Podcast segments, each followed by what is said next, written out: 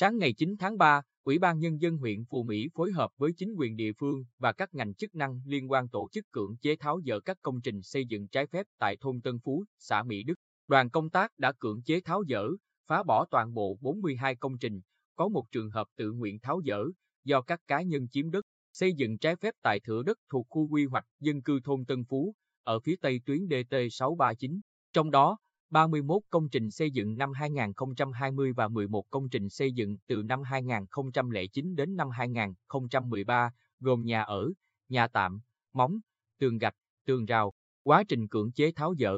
một số người có hành vi cản trở chống đối, lực lượng chức năng đã tạm giữ 6 đối tượng để đảm bảo an ninh trật tự, an toàn cho buổi cưỡng chế. Trước đây, báo Bình Định số ra ngày 7 tháng 3 năm 2020 có bài ngang nhiên lấn chiếm đất, cất nhà trái phép tại khu quy hoạch dân cư ở huyện Phù Mỹ, xử lý nghiêm, không để lan rộng, phản ảnh tình trạng một số người dân ở xã Mỹ Đức và Mỹ Thắng, huyện Phù Mỹ, tự ý chiếm dụng diện tích đất tại khu quy hoạch dân cư thôn Tân Phú, xã Mỹ Đức, để xây dựng các công trình trái phép, gây mất an ninh trật tự, vi phạm nghiêm trọng pháp luật về đất đai.